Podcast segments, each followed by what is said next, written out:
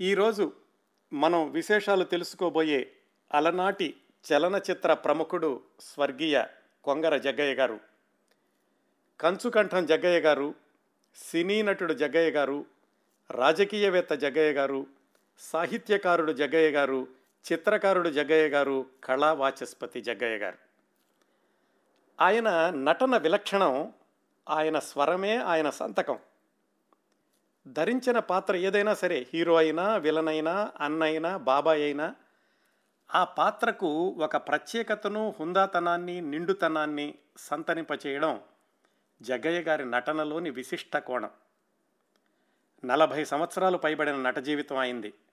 నాలుగు వందల పైగా సినిమాల్లో దాదాపు ఐదు వందలు ఉంటాయేమో. అన్ని సినిమాల్లో కూడా విభిన్నమైన పాత్రలకు ప్రాణ ప్రతిష్ట చేసిన ఘనమైన చరిత్ర జగ్గయ్య గారిది. ఆయనతో పాటుగా నటించిన ఆ కాలపు నటులు అంటే సమకాలీనుల్లో చూసుకుంటే మిగతా ఏ నటుడికి లేనన్ని ప్రత్యేకతలు నింపుకున్న వ్యక్తిత్వం జగ్గయ్య గారిది. ఎలాగంటే జగ్గయ్య అసలు ఆ పేరే ఏమాత్రం ఆకర్షణీయంగా లేని పేరు అంటే అన్గ్లామరస్ నేమ్. అయినా సొంత పేరును ఏమాత్రం మార్పు చేయకుండా నటుడి పేరు కాదు నటుడి ప్రతిభ ముఖ్యం అని నిరూపించిన ప్రముఖ నటుడు జగ్గయ్య గారు. సినీ ప్రవే సినీ రంగ ప్రవేశం చేయడానికి ముందే దాదాపు దశాబ్దం పాటు రంగస్థల నాటకాలలో విశేషమైనటువంటి అనుభవం సంపాదించిన నటుడు జగ్గయ్య గారు. ఎన్టీఆర్ గుమ్మడి సావిత్రి జమున వీళ్ళంతా కూడా జగ్గయ్య గారితో రంగస్థలం మీద నటించిన వాళ్ళే అంతవరకు నృత్యాలకే పరిమితమైపోయిన సావిత్రి గారు నాటకాల నటిగా మారింది. జగ్గయ్య గారు వ్రాసి నటించిన బలిదానం అనే నాటకంతో అనేది కూడా ప్రత్యేకమైన విశేషం. సినీ రంగ ప్రవేశం చేసిన తర్వాత కూడా కళాశాల విద్యార్థుల సమావేశాలకు వెళ్ళి సౌందరనందం పారిజాతాపహరణం లాంటి ప్రాచీన కావ్యాల గురించి ప్రసంగాలు చేసిన పాండిత్యం జగ్గయ్య గారి సొంతం. ఒక సినిమా హీరో సాహిత్య ప్రసంగాలు చేయడం అనేది జగ్గయ్య గారికి మాత్రమే సాధ్యమైంది అనుకుంటున్నాను జగ్గయ్య గారు నటుడు అని అందరికీ తెలిసిందే వేరేగా చెప్పాల్సిన అవసరం లేదు. ఆయన కవి రచయిత అన్న విషయం కూడా చాలామందికి తెలిసే ఉంటుంది. కానీ ఆయన హై స్కూల్ రోజుల్లోనే సంస్కృత ఆంధ్రహిత్యాలని కూలంకషంగా మధించారు అన్న విషయం ఎక్కువ మందికి తెలిసి ఉండదేమో అనుకుంటున్నాను. జగ్గయ్య గారికి ఢిల్లీలోని అంతర్జాతీయ సంస్కృత విశ్వవిద్యాలయం వాళ్ళు కళావాచస్పతి అనే గౌరవ డాక్టరేట్ని ప్రసాదించారు. చాలామంది కళావాచస్పతి అంటే బిరుదు అనుకుంటారు. అది బిరుదు కాదండి. అది గౌరవ డాక్టరేట్ లాంటిది. అలాంటి కళావాచస్పతి గౌరవ డాక్టరేట్ను పొందినటువంటి ఏకైక సినీ నటుడు జగ్గయ్య గారు మాత్రమే. భారతదేశం మొత్తంలో ఏ సినీ నటుడికి కూడా కళావాచస్పతి అనే గౌరవ డాక్టరేట్ లేదు. జగ్గయ్య గారి గురించి చెప్పుకోవాలంటే ఆయన రచయితలలో నటుడు నటులలో రచయిత. అంతేకాకుండా హై స్కూల్ దశ నుంచి ఆయన చిత్రకళను కూడా అభ్యసించారు కళాశాలలో చదువుకునే రోజుల్లో కూడా రచయిత చిత్రకారుడు అయినటువంటి అడవి బాపిరాజు గారి వద్ద చిత్రలేఖనంలో ప్రత్యేక శిక్షణ కూడా తీసుకున్నారు. ఇవి మాత్రమే కాదండి చిన్నతనం నుంచే క్రియాశీల రాజకీయాలలో చురుగ్గా పాల్గొన్నారు. తొలిసారిగా ప్రత్యక్ష రాజకీయాల్లో పాల్గొని దక్షిణ భారతదేశం నుంచి పార్లమెంటులో అడుగుపెట్టిన తొలి సినీ నటుడు కొంగర జగ్గయ్య గారే. చూడండి ఎన్ని రంగాల్లో ఆయన చిన్నప్పటి నుంచి కూడా విశేషమైనటువంటి కృషి చేస్తూ వచ్చారు. చిన్నప్పటి నుంచే చదువు కవిత్వం నటన రాజకీయాలు ఇలా సమాంతరంగా నాలుగు రంగాల్లోనూ కూడా పాల్గొంటూ ఆ నాలుగు రంగాల్లోని కృషిని దశాబ్దాల పాటు కొనసాగించిన నటులు జగ్గయ్య గారు తప్ప ఇంకెవరూ కనిపించరు. ఇంకా చెప్పాలంటే జగ్గయ్య గారు అధ్యాపకుడు పాత్రికేయుడు కూడా. ఆయన ఒక ఇంగ్లీషు పత్రిక కూడా సంపాదకత్వం వహించారు అంటే చాలా ఆశ్చర్యంగా ఉంటుంది. ఇంకా జగ్గయ్య గారికి వాస్తుశాస్త్రం హిప్నాటిజం ఇలాంటి రంగాల్లో కూడా ప్రవేశం ఉంది అన్న విషయం చాలామందికి తెలియదు నటీనటుల పరంగా చూసుకుంటే జగ్గయ్య గారి ఇంట్లో ఉన్నంత విస్తృతమైన గ్రంథాలయం జయలలిత రాజనాల గార్ల ఇళ్ళలో మాత్రమే ఉండేదని అలనాటి చిత్ర పరిశ్రమకు చెందిన వ్యక్తులు చెప్తూ ఉంటారు. జగ్గయ్య గారి నటన ఆయన కంచుకంఠం మాత్రమే కాదు ఇన్ని రంగాల్లో కృషి కూడా ఆయన బహుముఖ ప్రజ్ఞత్వానికి నిదర్శనం అని చెప్పుకోవచ్చు. ఇంకొక ప్రత్యేకత కూడా ఉంది జగ్గయ్య గారికి. ఏమిటంటే కుటుంబ విషయాలు కానీ వ్యక్తిగత విషయాలను కానీ ప్రచారాలకి వార్తలకి దూరంగా ఉంచడం అనేది కూడా జగ్గయ్య గారి ప్రత్యేకతల్లోని ఒక కోణం. చిన్నతనం నుంచే జగ్గయ్య గారికి ఇట్లాగా ఇన్ని రంగాల పట్ల ఆసక్తి కలగడానికి ప్రోత్సాహం లభించడానికి మొదటి ముఖ్య కారణం జగ్గయ్య గారి నాన్నగారు కొంగర సీతారామయ్య గారు. అంచేత జగ్గయ్య గారి విశేషాలు తెలుసుకోవడానికి మనం ముందుగా వాళ్ళ నాన్నగారి దగ్గర ప్రారంభించాలి. వాళ్ళది గుంటూరు జిల్లా తెనాలి తాలూకా దుగ్గిరాల దగ్గరలో ఉన్న మోరంపూడి అనే ఊరు. జగ్గయ్య గారి నాన్నగారి పేరు కొంగర సీతారామయ్య గారు వాళ్ళ అమ్మగారి పేరు రాజ్యలక్ష్మమ్మ గారు. సీతారామయ్య గారి నాన్నగారి పేరు జగ్గయ్య. అంటే సీతారామయ్య గారు తన తండ్రి పేరునే కొడుకు పెట్టుకున్నారనమాట ఆ తాత జగ్గయ్య గారు చాలా ఆస్తి ఉండేది ఆయనకి. ఆయనకి పెద్దగా ఈ కళలు ఇలాంటి వాటిల్లో ఏమీ పరిచయం లేదు. అయితే సీతారామయ్య గారికి మాత్రం ఈ కళలు అనే వాటి మీద చిన్నప్పటి నుంచే ఆసక్తి పెరిగింది. ఇంకా జగ్గయ్య గారు పుట్టక ముందు నుంచే. ఆయన పద్దెనిమిది వందల తొంభై నాలుగులో జన్మించారు. ఎవరు? కొంగర సీతారామయ్య గారు. ఆయనకి తాత నాన్నగారు సంపాదించినటువంటి ఆస్తి అంతా ఉండేది. ఆయన వ్యవసాయం చేస్తూ కూడా సంస్కృత ఆంధ్రాల్లో పాండిత్యం సంపాదించారు. జగ్గయ్య గారు నాన్నగారు ఇదంతా చిన్నప్పటి నుంచి బాగా చదువుకునేవాడు ఆయన. అంతేకాకుండా సంగీతంలో కూడా ఆయన విశిష్టమైనటువంటి కృషి చేశారు. గాత్ర సంగీతం కాకుండా వాద్యాలలో కూడా ఆయన పరిశ్రమ చేశారు.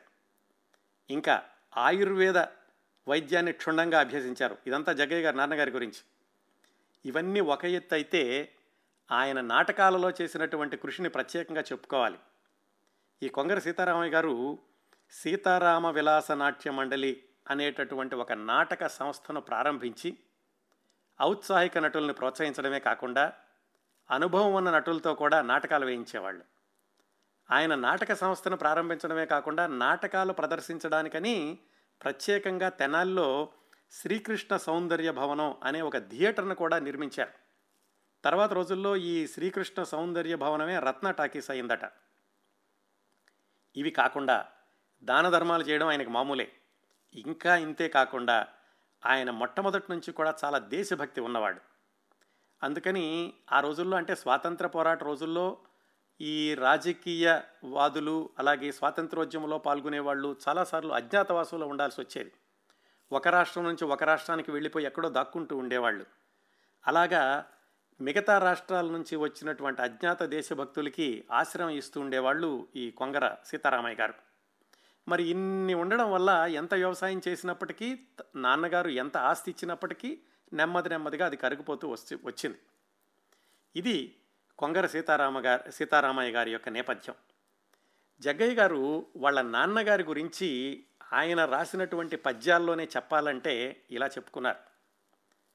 హలము పట్టిన చేత నాట్యమ్ము సలిపి పాడి చిలికిన ఇంట విద్వత్తు నిలిపి సిరులు విరిసిన కనుల బేదరిమి నరసి తగవు దప్పిన జాతి సత్యమ్ము గొలిచి నీకు సరిపోటు నీవయై నిలిచినావు అని వాళ్ళ నాన్నగారి గురించి చెప్తూ జగ్గయ్య గారు ఇంకా ఏమన్నారంటే నాట్యశాలలు నిర్మించి నటుల పెంచి గాయకుల పండితుల పిలిచి గారవించి దేశభక్తులకు అనిశం ఆతిథ్యమిచ్చి చేయి చూపిన వాని చెరగు నింపి బ్రతుకు బైసియు పది మంది బాకు గొరకు పంచి ఇచ్చిన బలిచక్రవర్తి నీవు. ఆంధ్ర గీర్వాణ సాహిత్యం ఆకళించి జంత్రగాత్ర నైపుణ్యము సంతరించి వైద్య వైదుషి ప్రజలకై వ్యయము చేసి కోరి నైర్ధన్యదేవికి కొలువనర్చి మనికికి ఒక నూత్న భాష్యము వినిపించినావు. జీవితానికి ఒక కొత్త అర్థం చెప్పారు నాన్నగారు అని ఈ పద్యాలన్నీ కూడా జగ్గయ్య గారు స్వయంగా రాసుకున్నవండి. మిగతా ఏ సినీ నటుడిని కూడా ఊహించుకోలేము ఇంత పాండిత్యం ఉన్నటువంటి వ్యక్తిని. ఇంకా ఆయన రాసిన ఇంకొక పద్యంతో ముగిస్తాను.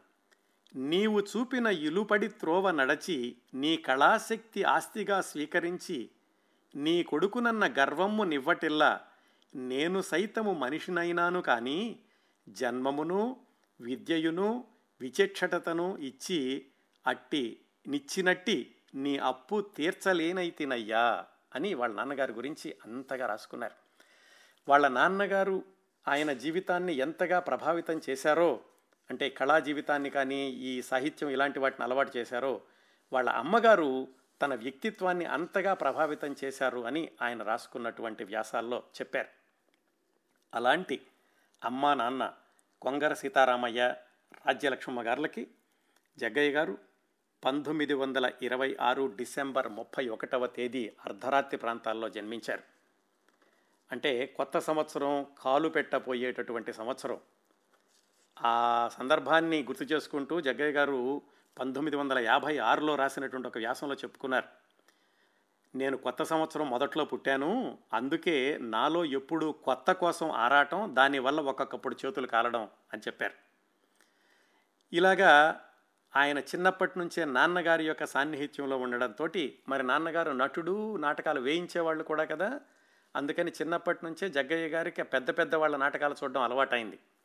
ఆయన చిన్నప్పుడంతా చాలా లగ్జూరియస్గా గడుస్తూ ఉండేది. ఆయన ఆకారం ఎలా ఉండేదంటే చిన్నప్పుడు ఒక చిన్న జడ చెవులకు పోగులు అంతా ఆడపిల్లలాగా ఉండేవాడట. ఆ విషయాన్ని కూడా చెబుతూ ఆయన what a pity my countryman అని రాసుకున్నారు. అంత చిన్నతనంలో మరి వాళ్ళ నాన్నగారికి అప్పట్లో ఆస్తి బాగానే ఉంది కదా ఆయన నాటకాలు వేసేటప్పుడు ఈ చిన్నపిల్లల్ని కూడా తెనాలి తీసుకెళ్తూ ఉండేవాళ్ళు. ఎలాగా? వాళ్ళ నౌకర్లు ఉండేవాళ్ళు. నౌకర్లు భుజాన మీద ఎక్కించుకుని ఈ చిన్నపిల్లల్ని తెనాలు తీసుకెళ్ళి వాళ్ళ నాన్నగారు నాటకాలు వేసేటప్పుడు ఆ స్టేజీ మీద ప్రత్యేకంగా కూర్చోపెట్టి ఆ నాటకం అయ్యాక తెల్లవారుజామున ఇంటికి తీసుకొస్తూ ఉండేవాళ్ళు. అంత చిన్నతనం నుంచి ఊహ తెలిసి తెలియని వయసు నుంచి కూడా ఆయనకి నాటాల నాటకాలంటే అంత ఆసక్తి కలగడానికి ఇదిగో నాన్నగారి యొక్క ఆ రంగస్థల పరిచయమే ఆయనకు కారణం. ఒక సందర్భాన్ని చెబుతూ జగ్గయ్య గారు చెప్పారు ఎలాగంటే ఒకసారి రామదాసు నాటకం జరుగుతోందట. దాంట్లో వాళ్ళ నాన్నగారు రామదాసు వేషం వేశారు. జైలు సీన్ వచ్చింది. ఆ జైలు సీన్ వచ్చేటప్పుడు వాళ్ళ నాన్నగారు పద్యాలు అవి చదివి కింద పడిపోతారు. ఈయనేమో జగ్గయ్య గారు సైడ్ వింగ్లో ఒక ప్రత్యేకమైనటువంటి స్థానంలో ఉండి ఆయన చూస్తున్నారు ఈ నాటకాన్ని. వాళ్ళ నాన్నగారు హఠాత్తుగా ఉన్నట్టుండి స్టేజ్ మీద పడిపోయేసరికి బిగ్గరగా ఏడవడం ప్రారంభించారు. ఇంకా స్టేజ్ మీదకి ఏడుస్తూ వెళ్ళిపోయి వాళ్ళ నాన్నగారి దగ్గరికి వెళ్ళేసరికి పక్కన వాళ్ళందరూ పక్కకు లాగి ఇదంతా నటన బాబు మీ నాన్నగారు నటిస్తున్నారు అని చెప్పి ఏదో ఆయన్ని సముదాయించి బయట తీసుకొచ్చారు. అలా మొదలైంది ఆయన నాటకాలు చూసేటటువంటి అనుభవం. చిన్నప్పటి నుంచే వాళ్ళ నాన్నగారు ఈయనకి కొంచెం ఆలు నేర్చుకోవడం మొదలుపెట్టిన దగ్గర నుంచే కూడా ఇంట్లో ఇంటి నిండా పుస్తకాలు ఉండేవి. కావ్యాలు ప్రబంధాలు మత గ్రంథాలు ఇవన్నీ ఉండేవి. అందువల్ల వాళ్ళ నాన్నగారు చిన్నప్పటి నుంచే ఈయనకి ఆ పుస్తకాలను చదివి వినిపించడం వాటి మీద అభిరుచి అభిరుచి పెంచడం ఇవన్నీ చేశారు. ఆయన ప్రాథమిక విద్యాభ్యాసం అంతా కూడా వాళ్ళ సొంత ఊరు మోరంపూడిలో జరిగింది. ఆ తర్వాత హై స్కూల్కని దగ్గరలో ఉన్నటువంటి దుగ్గిరాలకు వెళ్ళారు హై స్కూల్లో ప్రవేశించిన దగ్గర నుంచి అంటే సుమారుగా పది పదకొండు సంవత్సరాల వయసు నుంచే జగ్గయ్య గారు ఇలాగా అన్ని రంగాల్లోనూ సమాంతరంగా కృషి చేయడం ప్రారంభించారు. చాలా ఆశ్చర్యంగా ఉంటుంది. సాధారణంగా ఏదో కాలేజీలోకి వెళ్ళాక పలు పలు రంగాల్లో ఉన్నారంటే కొంత అర్థం ఉంటుంది కానీ హై స్కూల్లో ఉండగానే ఆయన అన్నింట్లోనూ కూడా ఆయన అనుభవం సంపాదించారు. ఎలాగంటే మొదటగా నాటకాలు. ఆయనకి పదకొండో సంవత్సరం పన్నెండో సంవత్సరం ఉండగా వాళ్ళ స్కూల్లో లవకుశ అనేటటువంటి ఒక హిందీ నాటకంతో ఆయన రంగస్థల ప్రవేశం చేశారు. ఆ హిందీ నాటకాన్ని రాసింది ద్వి ద్విజేంద్రలాల్ రాయ్ అనే ఆయన. వాళ్ళ హిందీ మాస్టరు నాటకంలో వేయమని అడిగారు. అది లవకుశ అంటే సీత కథ అంతా ఉంటుంది. అందులో లవుడి వేషం జగ్గయ్య గారి హిందీలో సంభాషణలు చెప్పాలి. వాళ్ళ టీచర్ ఏం చేశారు? సహజంగా ఉండడం కోసమని యజ్ఞాస్వం కావాలని చెప్పి ఆ గుర్ర బండి కట్టేటువంటి గుర్రాన్ని ఒకదాన్ని తీసుకొచ్చి దాన్ని బాగా అలంకరించి సైడ్ వింగ్లో నుంచోబెట్టి కేవలం దాని మొహం మాత్రం ప్రేక్షకులకు కనపడేలాగా చేశారు. వాస్తవికత కోసం అని సరే జగ్గయ్య గారు చిన్నపిల్లడు లవుడి వేషం వేశారు. ఆయన పద్యమో ఏదో సంభాషణలో చెప్పాక ఆ యజ్ఞాస్వాన్ని పట్టుకోవాలి కదా ఆయన పట్టుకుని ఒకసారిగా స్టేజ్ మీదకి లాగారు. దాంతో ఆ గుర్రం ఆ పెట్రోమాక్స్ లైట్లు అవన్నీ చూసి దానికి కంగారేసి మొత్తం అటు ఇటు తిరుగుతూ ప్రేక్షకుల్లోకి దూకేసింది. ఆ పక్క నుండి చూస్తున్న మాస్టర్ గారికి ఏం చేయాలో అర్థం కాలేదు. సరే అందరూ కలిసి దాన్ని ఏదో పట్టుకున్నారనుకోండి ఆ విధంగా మొట్టమొదటి నాటకమే ఆయన సహజత్వాన్ని ప్రదర్శించి గద్దరగోళానికి దారితీశారు. అలా అప్పుడప్పుడు స్కూల్లో నాటకాలు వేస్తూ ఉండేవాళ్ళు. వాటికి ప్రైజులు కూడా వస్తూ ఉండే చదువు ఒకవైపు నాటకాలు ఒకవైపు. తర్వాత ఆయనకి చిన్నప్పటి నుంచే బొమ్మలు గీయడం అలవాటైంది. వాళ్ళ హై స్కూల్లో ఉన్న సుబ్బారావు గారిని డ్రాయింగ్ మాస్టరు ఆయన ఈ జగ్గయ్య అనేటటువంటి కుర్రాడు గీస్తున్న బొమ్మలు చూసి చాలా బాగా గీస్తున్నాడు ఈయనకి మంచి భవిష్యత్తు ఉంది బొమ్మలు గీయడంలోనని ఆయనే వాటర్ కలరింగు పోర్ట్రేటు ఇలాంటివన్నీ నేర్పారు. దాదాపుగా ఆయన హై స్కూల్లో ముగిసేసరికే ఆయనకి చిత్రకళలో విపరీతమైనటువంటి ప్రావీణ్యం రావడమే కాకుండా ఆయన వేసినటువంటి ఈ బొమ్మలకి వాటికి జిల్లా ఆర్ట్ ఎగ్జిబిషన్లో ఏవో బహుమతులు కూడా వచ్చాయి. అవన్నీ చూసి వాళ్ళ హెడ్ మాస్టర్ గారు ఆ స్కూల్ అధికారులకు రాసి పర్మిషన్ తెప్పించుకుని ఈయనతోటి గోడలకి పెట్టే గోడ మీద గోడల మీద వాల్ మ్యాప్స్ లాంటి పెద్ద పెద్ద బొమ్మలు వేయించారు హై స్కూల్లోను. ఇదంతా కూడా ఇంకా ఆయన హై స్కూల్లో ఉండగా జరిగిందే. ఈ కళా ఈ చిత్రకళలో అనుభవం అనే దాన్ని ఆయన తర్వాత రోజుల్లో కాలేజీకి వెళ్ళినప్పుడు కూడా కొనసాగించారు. ఆయన కాలేజీ గుంటూరులో చదువుకున్నారు. గుంటూరులో చదువుకునేటప్పుడు అడవి బాపిరాజు గారు ఆయన పెద్ద రచయిత అలాగే సినిమాల్లో కూడా ఆయన కొంత ప్రవే ప్రవేశం ఉంది. ఆయన గొప్ప రచయిత చిత్రకారుడు కూడా. ఆ అడవి బాపిరాజు గారు గుంటూరులో ఒక చిత్రకళ శిక్షణా సంస్థను ప్రారంభించినప్పుడు ఆ చిత్రకళా సంస్థలో జగ్గయ్య గారు ఆయన కొంతకాలం శిక్షణ కూడా తీసుకున్నారు కాలేజీలో చదువుకునేటప్పుడు. ఆ విధంగా హై స్కూల్లో ప్రారంభమైనటువంటి అనుభవం తర్వాత కూడా కొనసాగిందనమాట ఆయనకి. ఇది మూడో రంగం రంగయ్య జగ్గయ్య గారికి హై స్కూల్లో ఉండగా. నాలుగో రంగం ఇక మరి చిన్నప్పటి నుంచి ఆయనకి తెలుగులోను అలాగే సంస్కృత ఆంధ్ర భాషల్లో వాళ్ళ నాన్నగారు పుస్తకాలు అవి చదివించారు కదా. అందుకని ఆయన ఆ దాదాపు హై స్కూల్లో నుంచే చిన్న చిన్న పద్యాలు లాంటివి రాస్తూ ఉండేవాళ్ళు. అంతేకాకుండా మరి తెలుగులో బాగా ఆయనకి అనుభవం ఉంది కాబట్టి ఓసారి తెలుగు మాస్టర్ ఏదో భారతంలో పద్యం చెప్తుంటే ఆ పద్యానికి అర్థం అది కాదు సార్ దీనికి అర్థం ఇది అనుకుంటాను ఆయన ఈయన ఏదో సరి చేయబోయారు. ఆ మాస్టర్ కోపం వచ్చి నాలుగు దెబ్బలు వేశారు. నీకు తెలిసింది నీకంటరా నాకంటరా అని ఈయన వెళ్ళి హెడ్ మాస్టర్కి చెప్పారు. సరే హెడ్ మాస్టర్ అసలు ఏమిటా విషయం తెలుసుకున్నాక జగ్గయ్య గారు చెప్పిందే కరెక్టు అని కాకపోతే మాస్టర్కి చెప్పలేరు కాబట్టి ఆయన ఏదో ఇద్దరికి సర్దుబాటు చేశారు కానీ ఆ మాస్టర్ దాదాపుగా సంవత్సరం పాటు జగ్గయ్య గారితో మాట్లాడలేదు. ఈ విధంగా ఆయన సాహిత్యంలో కృషి చదువు చిత్రలేఖనం సాహిత్యం నాటకాలు ఇది కాకుండా ఆయన పంతొమ్మిది వందల నలభై ప్రాంతాల్లోనే అంటే హై స్కూల్లో ఉండగానే కాంగ్రెస్ సోషలిస్టు పార్టీ అని దాంట్లో చేరారు. ఈ కాంగ్రెస్ సోషలిస్టు పార్టీ అనేది అప్పట్లో ఎన్నికల సమయంలో వచ్చి కొద్ది కాలం మాత్రమే ఉండి వెళ్ళిపోయినట్టు రాజకీయ పార్టీ. ఆ పార్టీ రాష్ట్ర శాఖ కార్యాలయం తెనాల్లో ఉండేది. ముసునూరి బాలకృష్ణ అని ఆయన రాష్ట్రానికి కార్యదర్శిగా ఉండేవాడు. జగ్గయ్య గారేమో ఆ అంటే స్టూడెంట్గా ఉన్నటువంటి జగ్గయ్య గారు తెనాల్లో ఉన్నటువంటి శాఖకి కార్యదర్శిగా కొన్నాళ్ళు పనిచేశారు. ఆ తర్వాత ఈ కాంగ్రెస్ సోషలిస్ట్ పార్టీనేమో ప్రజా సోషలిస్ట్ పార్టీ అయిపోయింది. అయినప్పుడు దాంట్లో కూడా సభ్యుడిగా వెళ్ళారు జగ్గయ్య గారు. ఆ రోజుల్లోనే ఆయనకి ఈ సోషలిస్టు నాయకుడైనటువంటి మద్దూరి అన్నపూర్ణయ్య ఇలాంటి వాళ్ళతోటి పరిచయం ఉండేది.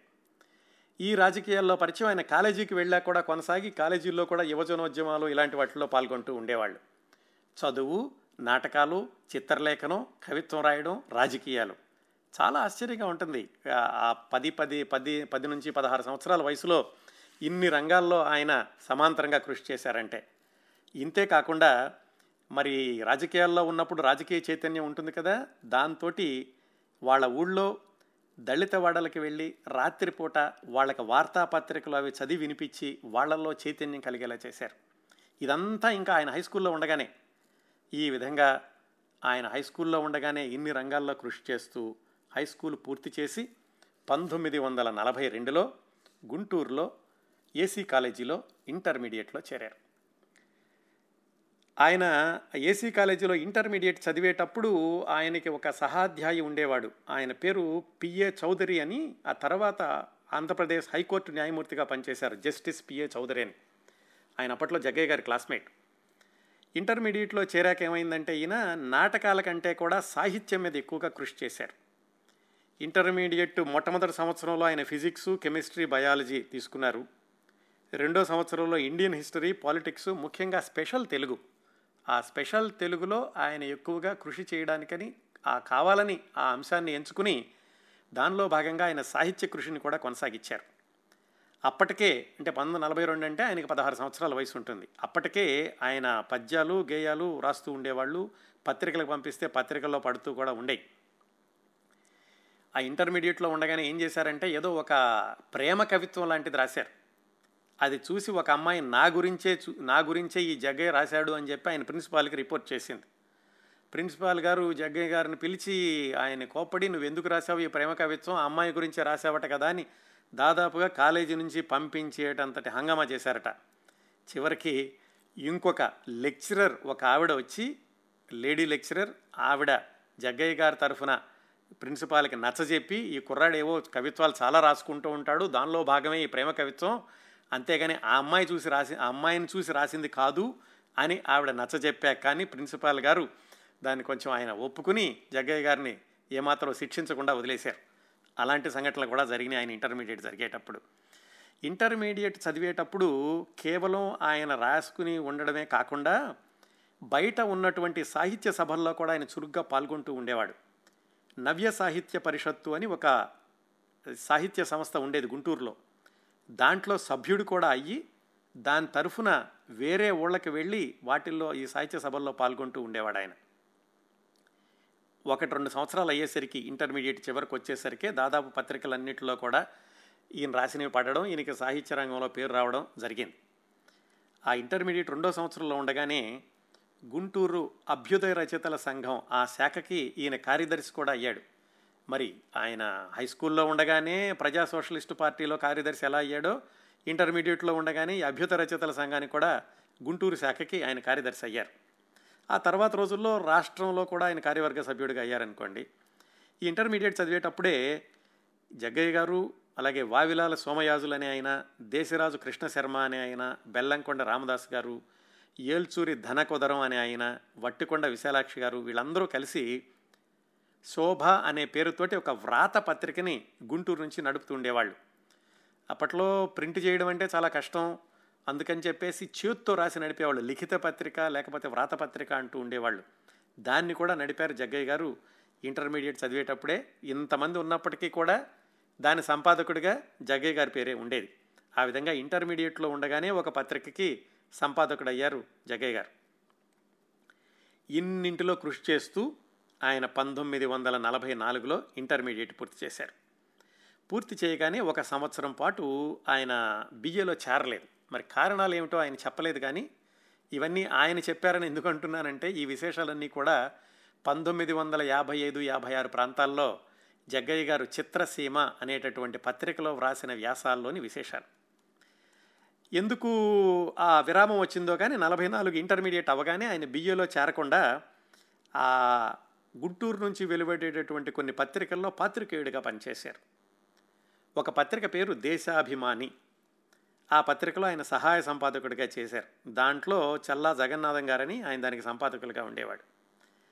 దాంట్లో కొంతకాలం సహాయ సంపాదకుడిగా పనిచేస్తూనే ఆంధ్ర రిపబ్లిక్ అని ఇంకో ఇంగ్లీష్ పత్రిక ఉంటే దానికి సంపాదకుడిగా కూడా పనిచేశారు. అలాగే ఈ విధంగా ఆయన ఒక సంవత్సరం పాటు వర్కింగ్ జర్నలిస్ట్గా చేశారు ఇంటర్మీడియట్ అయ్యాక బిఏలో చేరకుండా. ఈ విధంగా పంతొమ్మిది వందల నలభై నాలుగు అయిపోయింది. పంతొమ్మిది వందల నలభై ఐదులో ఈ ఏసీ కాలేజీలోనే ఆయన బిఏలో చేరారు. బిఏలో చేరాక ఆయన స్పెషల్ ఇంగ్లీష్ తీసుకున్నారు. ఇంటర్మీడియట్లో ఎలాగైతే స్పెషల్ తెలుగో బిఏలో స్పెషల్ ఇంగ్లీష్. అందుకనే ఆయనకి వాళ్ళ నాన్నగారి దగ్గర నేర్చుకున్నటువంటి సంస్కృతంలో చాలా అనుభవం వచ్చింది చాలా పాండిత్యం వచ్చింది. ఇంటర్మీడియట్లో చదువుకున్న తెలుగులోను బిఏలో చదువుకున్న ఇంగ్లీష్లోను మూడు భాషల్లోనూ ఆయన అనర్గళంగా మాట్లాడమే కాకుండా వ్రాయడం కూడా చేస్తూ ఉండేవాళ్ళు. ఆ విధంగా ఆయన బిఏలో చేరాక మళ్ళా కొంచెం ఈ సాహిత్యం నుంచి తగ్గించి అప్పుడు మళ్ళీ నాటకాల వైపు వెళ్ళారు. ఈ బిఏ చదివిన రోజులు కూడా నాటకాల్లో విపరీతమైనటువంటి చురుకుగా పాల్గొంటూ ఉండేవాళ్ళు. ఇక్కడ ఈ బిఏ చదివేటప్పుడు ఆయన సహాధ్యాయి విశ్వవిఖ్యాత నట సార్వభౌమ తర్వాత రోజుల్లో ఎన్టీ రామారావు గారు. ఎన్టీ రామారావు గారు జగ్గయ్య గారు కలిసి ఏసీ కాలేజీలో చదువుకునేటప్పుడు ఇద్దరూ కలిసి నాటకాలు వేస్తూ ఉండేవాళ్ళు. ఆయన చదువు కంటే కూడా నాటకాలే ఎక్కువగా ఉండేది ఆ బిఏలో అనేటటువంటి విషయాన్ని చెప్తూ ఆయన చెప్పినటువంటి సందర్భాలు ఆయన మాటల్లోనే చెప్పాలంటే నాటకాలు అయితే బాగా ఇంప్రూవ్ చేశాను. కాలేజీలో కానీ ఊళ్ళో కానీ అరచేతి మందాన ఉండేది నాకు పేరు. ఇక చదువు అంటారా పుస్తకం ఎలా ఉంటుందో తెలిస్తే ఒట్టు. అస్తమానం క్యాంటీన్లో కూర్చునేవాడిని అటెండెన్స్ బై ప్రాక్సీ. లెక్చర్లంతా మనవాళ్ళే. భలే సరదాగా ఉండే ఆ రోజులు. ఎప్పుడన్నా ప్రిన్సిపాల్ క్యాంటీన్కి వచ్చి వెనక్గా చెవి మెలేసి తీసుకెళ్ళి క్లాసులో కూర్చోబెడుతూ ఉండేవాడు. పైగా కాలేజీలో అన్ని గోడల మీద తలుపుల మీద మన పేరే ఉండేది. ఏదో ఒక నేరానికి గాను నోటీస్ బోర్డులో ప్రతివారం పేరెక్కుతూ ఉండేది. కానీ నాటకాల గ్లామర్ మాత్రం పెరిగిపోతూ ఉండేది. ఇవన్నీ జగ్గయ్య గారు ఆయన స్వయంగా రాసుకున్నటువంటి వ్యాసంలోని వాక్యాలు. ఈ నాటకాల గ్లామర్ ఎలా పెరుగుతూ వచ్చిందంటే కాలేజీలో ఉండగా ఆ కాలేజీలో జరిగేటటువంటి ఉత్సవాలు ఇలాంటి వాటిలో షేక్స్పియర్ ఇంగ్లీష్ నాటకాలను కూడా వేస్తూ ఉండేవాడు ఆయన. ఏసీ కాలేజీలోనే ఫిజిక్స్ డిపార్ట్మెంట్లో వల్లభజోస్యుల శివరామ్ అని ఇంకొక ఆయన పనిచేస్తూ ఉండేవాడు. ఆ తర్వాత రోజుల్లో ఆయన సినిమాల్లో కొంత కొంతకాలం నటుడిగా కొనసాగి వాహిని స్టూడియోలో సౌండ్ ఇంజనీరింగ్లో ఉండేవాడు వల్లభజోసుల శివరామ్ గారు. ఆయన జగ్గయ్య గారు ఎన్టీ రామారావు గారు వీళ్ళందరూ కలిసి నాటకాలు ఇస్తూ ఉండేవాళ్ళు. వీళ్ళు గుంటూరులో చదువుకునే రోజుల్లో Andhra university registrar K V Gopalaswamy Naidu గారని ఆయనకి నాటకాలంటే చాలా ఆసక్తి. ప్రతి సంవత్సరము కూడా ఇంటర్ కాలేజ్ కాంపిటీషన్స్ పెడుతూ ఉండేవాడు. ఆ ఇంటర్ కాలేజ్ కాంపిటీషన్స్ పెట్టినప్పుడు దాదాపు ప్రతి సంవత్సరము జగ్గయ్య గారు నటించినటువంటి నాటకానికో లేకపోతే జగ్గయ్య గారికో ఒక బహుమతి అంటూ తప్పనిసరిగా వస్తూ ఉండేది. అది కాకుండా కాలేజీలో నటించేటటువంటి నాటకాలు సరిపోవు అన్నట్టుగా జగ్గయ్య గారు గుంటూరులో ఉన్నటువంటి నవజ్యోతి ఆర్టిస్ట్ అని ఔత్సాహిక నటీనటులందరూ కలిసి పెట్టినటువంటి సంస్థ. ఆ సంస్థ వెళ్ళి దాంతో కూడా నాటకాలు వేసేవాళ్ళు. అక్కడ ప్రధానంగా ఆ సంస్థను నడిపింది ముక్కామల గారు. తర్వాత రోజుల్లో ఆయన కూడా సినీ నటుడే. ఇంకా కేవీఎస్ శర్మ అని తర్వాత రోజుల్లో కూడా సినీ నటుడైన ఆయన కూడా నాటకాల్లో నటించేవాళ్ళు. చూడండి ఎంతమందో ఆ తర్వాత సినిమాల్లో పైకి వచ్చిన వాళ్ళు జగ్గయ్య గారు ఎన్టీ రామారావు గారు Vallabhajosyula Sivaram K V S Sarma Mukkamala వీళ్ళందరూ కలిసి గుంటూరులో నాటకాలు వేస్తూ ఉండేవాళ్ళు. ఈయన ఇంకా బిఏ చదువుతూ ఉండగా.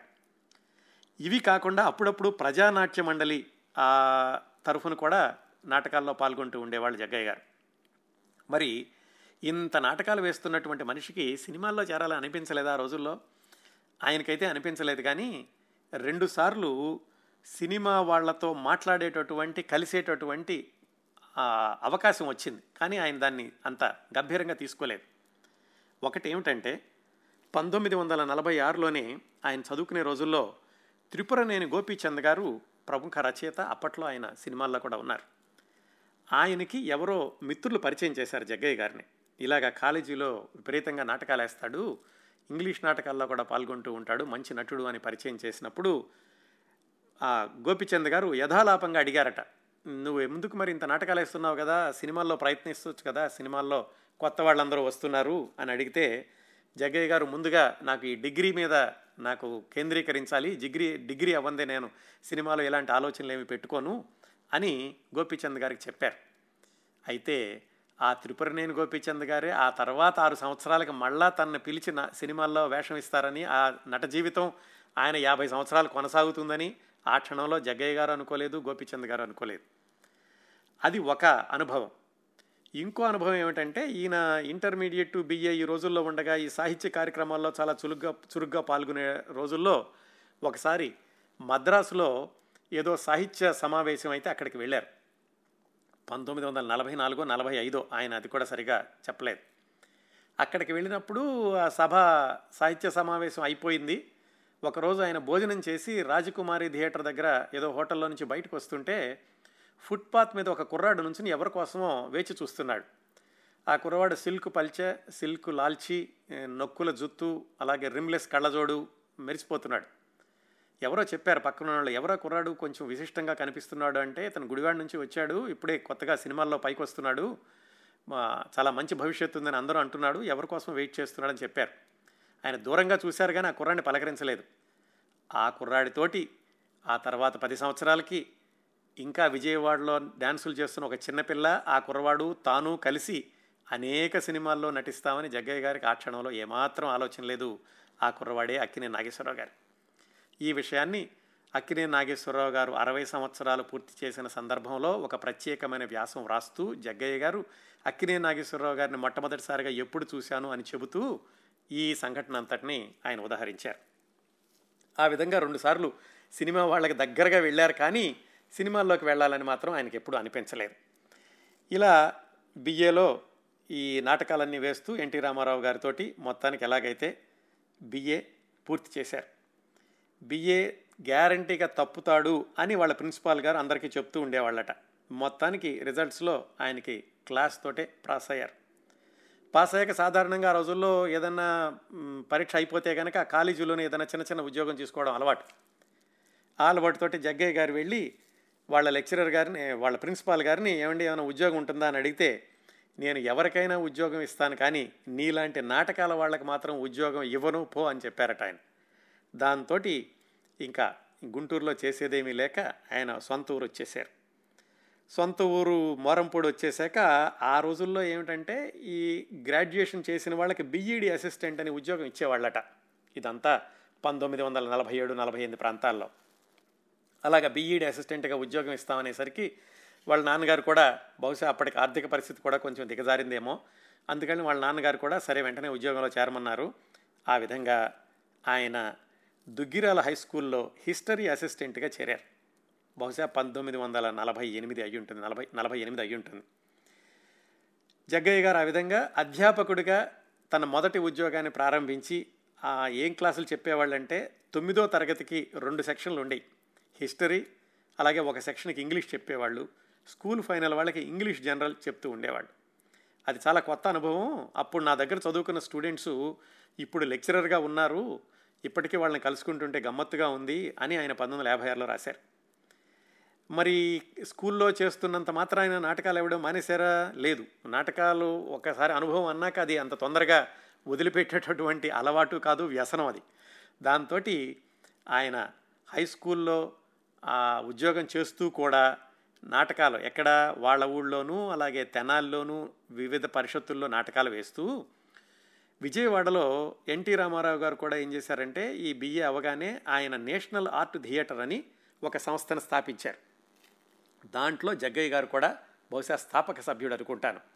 అలాగే జగ్గయ్య గారితో పాటుగా ఎన్టీ రామారావు గారికి చాలా దగ్గరైనటువంటి అట్లూరి పుండరేకాక్షయ్య వాళ్ళ తమ్ముడు బలరాం వీళ్ళందరూ కూడా దాంట్లో సభ్యులుగా ఉండేవాళ్ళు.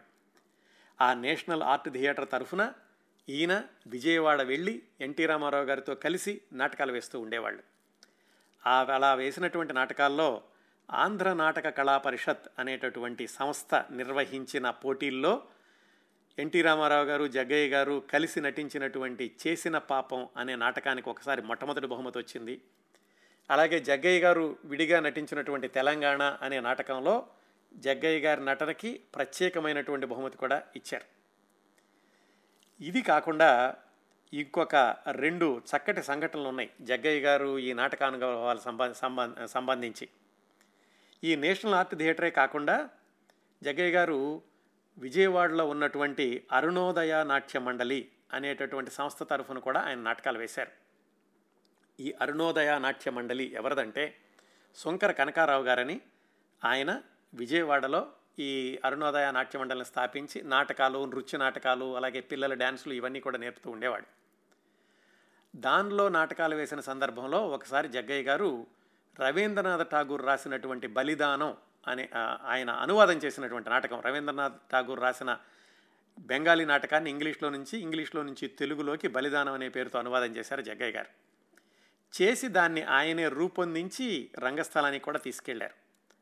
ఆ బలిదానం నాటకంలో ఒక పాత్ర వేయడానికి ఒక గుళ్ళో పూజారి పాత్ర ఏదో ఉంటుంది ఆ పూజారి కూతురు పాత్ర. అది వేయడానికని ఒక కొత్త అమ్మాయిని సిఫారసు చేశారు శంకర్ కనకారావు గారు. ఆ కొత్త అమ్మాయి ఎవరు? అంతవరకు కూడా అరుణోదయ నాట్య మండలిలో చిన్న చిన్న డ్యాన్సులు చేస్తోంది. నాటకాలు ఎప్పుడు వేయలేదు. ఆ డ్యాన్సులు చేసే చిన్న పాపని ఈ నాటకంలో కూడా వేస్తే బాగుంటుంది. మొట్టమొదటిసారిగా నృత్యకారిణిని నా నటిగా మార్చి జగ్గయ్య గారికి అప్పచెప్పాక జగ్గయ్య గారు ఆ బలిదాన నాటకంలో ఆమెతోటి నాట చిన్న వేషం వేయించారు. చిన్న వేషం కాదు పెద్ద వేషమే. మొత్తానికి నటిగా మొట్టమొదటిసారిగా ప్రేక్షకులకు చూపించారు జగ్గయ్య గారు. ఆ చిన్నపిల్లే తర్వాత రోజుల్లో జగ్గయ్య గారితో కలిసి అనేక సినిమాల్లో నటించినటువంటి మహానటి సావిత్రి గారు. సావిత్రి గారిని నటిగా రంగస్థలం మీద మొట్టమొదటిసారిగా ప్రేక్షకులకు పరిచయం చేసింది జగ్గయ్య గారు రాసి నటించినటువంటి ఆ బలిదానం అనే నాటకం విజయవాడలో అరుణోదయ నాట్య మండలి తరఫున. ఇంకొక అనుభవం ఏంటంటే ఈ నాటకాలు వేసేటప్పుడు ఈ దుగ్గిరాల్లో పనిచేస్తూ తెనాల్లో ఉన్నటువంటి నాటక సంఘాల తరఫున కూడా వేస్తూ ఉండేవాడు ఆయన.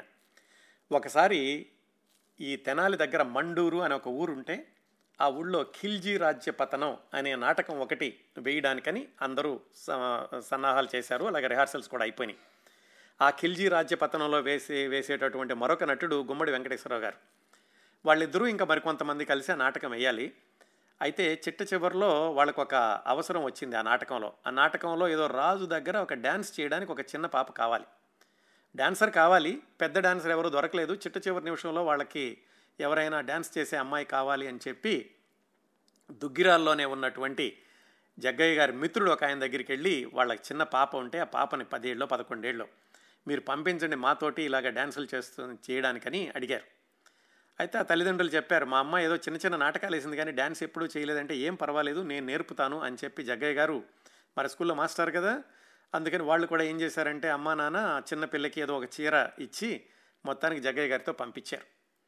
ఆ చిన్నపిల్లని తీసుకుని జగ్గయ్య గారు మరి కొంతమంది టీచర్లు అందరూ కలిసి ట్రైన్లో తెనాలి వరకు వెళ్ళి అక్కడ దిగి ఎడ్ల బండో గుర్ర బండో కట్టించుకుని ఆ మండూరు వెళ్ళాలి. అక్కడికి బయలుదేరారు.